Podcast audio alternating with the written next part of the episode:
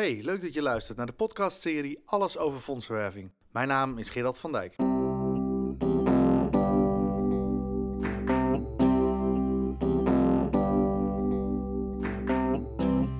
Je luistert naar een podcast van Krantio Fondsenwerving. Leuk dat je luistert naar de podcast Alles over fondsenwerving. Deze keer wil ik het met je hebben over groeistrategieën voor je fondsenwerving. Stilstand is achteruitgang, zegt een klassiek spreekwoord en het is waar. Als je niet investeert in het werven van nieuwe donateurs en bestaande donateurs stoppen, neemt het vermogen af om je missie uit te voeren. Ik heb het al eens eerder gezegd: fondsenwerving is geen doel op zich, maar een manier om te zorgen dat je de missie kunt uitvoeren. Een hospice bijvoorbeeld kan alleen mensen een waardig levenseinde bieden wanneer er geld is om de locatie te onderhouden, de benodigde medische voorzieningen te bieden en voor primaire levensbehoeften. En dat maakt dat het werven van inkomsten onlosmakelijk is verbonden met je missie. Het is voor de meeste organisaties heel simpel: no money, no missie.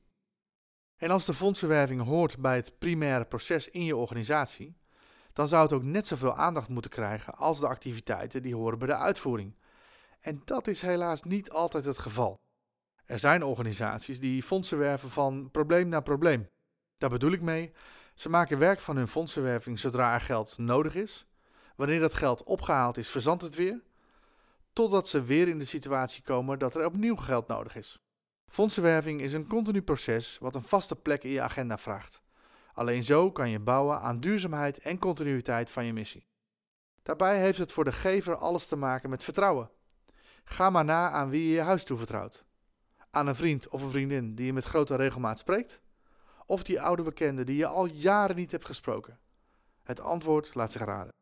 Misschien is dit voorbeeld wat te zwart-wit, maar je begrijpt de kern van wat ik bedoel.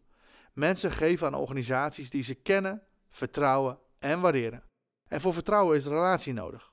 Dat kan niet altijd fysiek, maar dan op zijn minst in een regelmatige update van het werk dat jij namens hen uitvoert. Dus, ook al klinkt het misschien gek, een regelmatige update, al dan niet in combinatie met een giftverzoek, draagt bij aan de voorspelbaarheid en betrouwbaarheid. Oké, je besteedt dus structureel tijd en aandacht aan je fondsenwerving. Hoe zorg je er dan voor dat je ook kunt groeien? Door meer inkomsten, meer materialen, meer vrijwillige inzet, meer expertise of wat er dan ook maar nodig is te werven. Er zijn natuurlijk vele wegen die naar Rome leiden, zegt een ander bekend spreekwoord, en geen van hen is per se dé weg. Dus je zult moeten zoeken wat voor jouw organisatie, jouw doelstelling, jouw positie in het maatschappelijke domein en jouw achterban de juiste weg is. Ik ga er voor het gemak van uit dat je al hebt geïnvesteerd in het spreiden van inkomsten, door nieuwe kanalen aan te boren. Bijvoorbeeld door te gaan werven bij bedrijven en vermogensfondsen. En mocht je dat nog niet hebben verkend, dan raad ik je aan om eerst deze afleveringen te luisteren. Voor nu ga ik er even van uit dat jouw organisatie een gezonde mix van verschillende wervingskanalen heeft. En om vanuit deze verschillende wervingskanalen te kunnen groeien, maak ik gebruik van de groeistrategie van Ansoff. Igor Ansoff leefde van 1918 tot 2002 en hij was econoom, hoogleraar en wiskundige. Hij heeft een model ontwikkeld voor groeistrategieën voor organisaties. Groei is essentieel voor het voorbestaan van elke organisatie. Een organisatie die niet meer groeit, zal uiteindelijk ophouden te bestaan. De keuze voor een van deze strategieën helpen organisaties de juiste keuzes te maken die aansluiten bij de groei die men voor ogen heeft.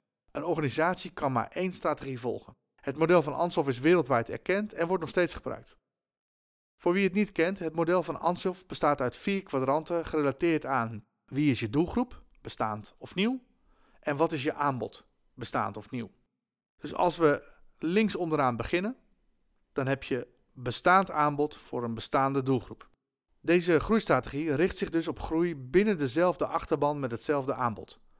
Dus eigenlijk kun je deze groeistrategie realiseren door meer donateurs op eenzelfde manier te werven. Dus met eenzelfde propositie, bijvoorbeeld 5 euro per maand. En dat kan een hele goede groeistrategie zijn als je uh, een profiel hebt van je achterban en het vermoeden hebt dat er nog meer van dezelfde soort mensen in de markt te vinden zijn. Als we dan links naar boven gaan, dan hebben we nog steeds een bestaand aanbod, maar een nieuwe doelgroep. Dus dit kwadrant richt zich op de groei door het aanboren van nieuwe achterban die ook interesse heeft in hetzelfde aanbod. Dus bijvoorbeeld naast particulieren vraag je ook ondernemers of om scholen of dat ze structureel betrokken willen zijn bij jouw project.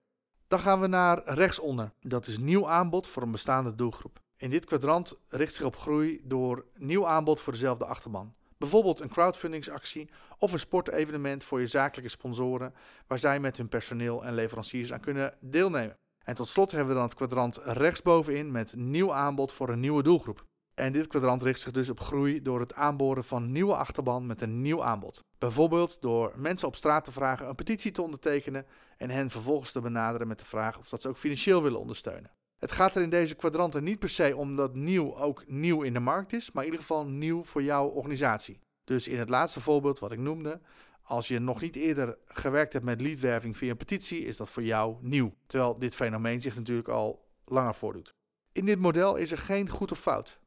Je zou kunnen zeggen dat alleen niets doen fout is. En dan weet je zeker dat het afneemt en op een zeker punt ophoudt te bestaan. Dat is iets anders dan garantie op succes. Dat krijgt vrijwel niemand. Je kunt natuurlijk wel per kwadrant nadenken over wat de kans op succes is en wat de mogelijke risico's zijn voor jouw organisatie.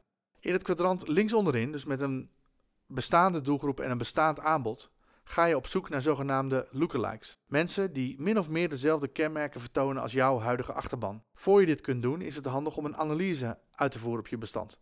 Dat geeft inzicht in welke kenmerken mensen vertonen, welk geefgedrag zij vertonen en waar ze zich bevinden. Met die informatie kan je op zoek naar mensen met een soortgelijk profiel. Vergeet niet om daarbij vooraf eerst een nulmeting te doen van de uitstroom en de instroom, zodat je kunt meten of dat je campagnes om nieuwe donateurs te werven ook daadwerkelijk resultaat opleveren. Zorg er ook voor dat je werkt met herkomstsegmenten, zodat je op de lange termijn kunt zien welke campagne de beste resultaten oplevert. Het voordeel van deze groeistrategie is dat je bekend bent met de doelgroep en hetzelfde aanbod kunt gebruiken. Het nadeel is dat je de afhankelijkheid van één kanaal binnen je organisatie vergroot. Deze strategie wordt het meest toegepast wanneer resultaat op korte termijn gewenst is. En op de lange termijn zou je kunnen zeggen dat het de kwetsbaarheid van je organisatie vergroot. In het kwadrant linksbovenin ga je op zoek naar nieuwe achterban met hetzelfde aanbod. Bijvoorbeeld als jouw particuliere achterban bestaat uit vooral 60-plussers, dan kan je binnen dit kwadrant ook kiezen voor de groeistrategie om 50-plussers te gaan werven met hetzelfde aanbod. Een andere vorm van nieuwe achterban met hetzelfde aanbod is het werven van bedrijven met de vraag of dat zij jouw organisatie maandelijks willen ondersteunen. Het voordeel van deze groeistrategie is dat je jouw aanbod niet of nauwelijks hoeft te veranderen. En hierbij zit meteen ook het grootste risico. De kans is namelijk reëel dat jouw aanbod niet aansluit bij een andere doelgroep. Het voordeel van deze strategie kan zijn dat je met hetzelfde aanbod nieuwe achterban kunt betrekken. Alleen wanneer dat echt het geval is, dus hetzelfde aanbod slaat daadwerkelijk aan op de behoeften van die nieuwe achterban, kan dit een succesvolle strategie zijn. Wanneer jouw aanbod niet aansluit op de behoeften van een nieuwe achterban, is de kans op succes minimaal. Persoonlijk geloof ik daarom niet zozeer in deze groeistrategie voor fondsenwervende organisaties. Dan komen we uit bij het kwadrant rechts onderin. Nieuw aanbod voor bestaande achterban. Deze strategie wordt vaak ingezet voor resultaat op de middellange termijn. De achterban is al bekend met jouw missie en ze zijn ook al betrokken. Om deze betrokkenheid te vergroten, bied je hen ook andere vormen aan van betrokkenheid. Bijvoorbeeld een crowdfundingscampagne waarbij je geld inzamelt voor de nieuwe boeken voor de taalles aan vrouwen uit Irak. Crowdfunding zelf is niet nieuw, maar als het voor jou een nieuwe vorm van betrokkenheid is die je aanbiedt, dan hoort het toch thuis in dit kwadrant. Maar je kunt ook denken aan de verkoop van producten, een gala-diner of een sportevenement waarbij de deelnemers zich laten sponsoren. Deze strategie werkt vooral wanneer je het vermoeden hebt dat het potentieel van je achterban nog niet volledig is benut. Of wanneer je merkt dat de betrokkenheid van je achterban wat afneemt en je een impuls kunt gebruiken om de achterban weer wat meer te betrekken. Tot slot het kwadrant rechtsbovenin. Nieuwe achterban met een nieuw aanbod. Deze strategie vraagt om een lange adem. Je gaat namelijk nieuwe achterban benaderen met een aanbod waarin je zelf nog geen ervaring hebt. Dat kan zeker succesvol zijn, maar het risico bestaat dat je niet weet waarom het succesvol is. Ik ben zelf altijd erg voorzichtig met resultaten die ik niet kan verklaren. Voor je het weet, draai je aan de verkeerde knoppen en maak je kosten zonder resultaat. En dat wil je natuurlijk niet. Een ander risico van deze groeistrategie is dat het niet direct werkt en je het kind met het badwater weggooit. Om er nog maar weer een spreekwoord in te gooien. Omdat je geen ervaring hebt met zowel de achterban als met het aanbod, zal je ervaring op moeten doen met beide. En dat kost tijd. En als het niet werkt, kijk dan of dat je met een kleine aanpassing het opnieuw kunt proberen. Als dat niet werkt, maak je opnieuw een kleine aanpassing in je aanbod, net zolang tot het wel werkt. Door met kleine aanpassingen te werken heb je vergelijkingsmateriaal. Ik zou zelf voor deze groeistrategie kiezen wanneer de andere opties al volledig benut zijn. Dus je hebt al nieuw aanbod voor je bestaande achterban uitontwikkeld en ook al bestaand aanbod voor nieuwe achterban. Maar zoals ik al eerder zei, er is geen goed of fout in deze keuze voor een groeistrategie. Niets doen is eigenlijk alleen de foute keuze. Of twee verschillende strategieën tegelijk doorvoeren, dat werkt ook niet. Ansoff zegt hierover: Als je succesvol wil zijn, kan je maar één groeistrategie tegelijkertijd goed uitvoeren. De strategie van je keuze vraagt namelijk om aandacht, focus en toewijding. En dat lukt niet wanneer je probeert om twee strategieën tegelijkertijd uit te voeren. Je kan wel overstappen op een andere groeistrategie wanneer je merkt dat de gekozen strategie niet werkt voor jouw organisatie. Maar stap dan ook helemaal over en niet half. En probeer eerst of dat je met wat kleine aanpassingen de gekozen strategie wel voor je kunt laten werken.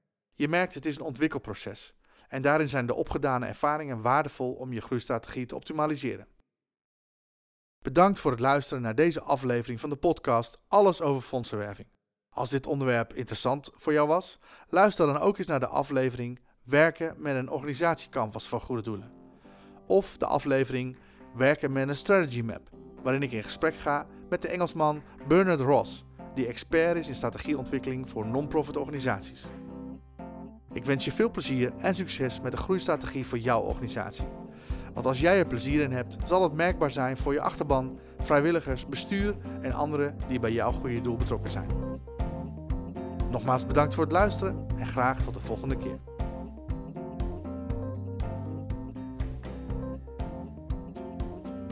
Voor meer informatie ga je naar grantio.nl.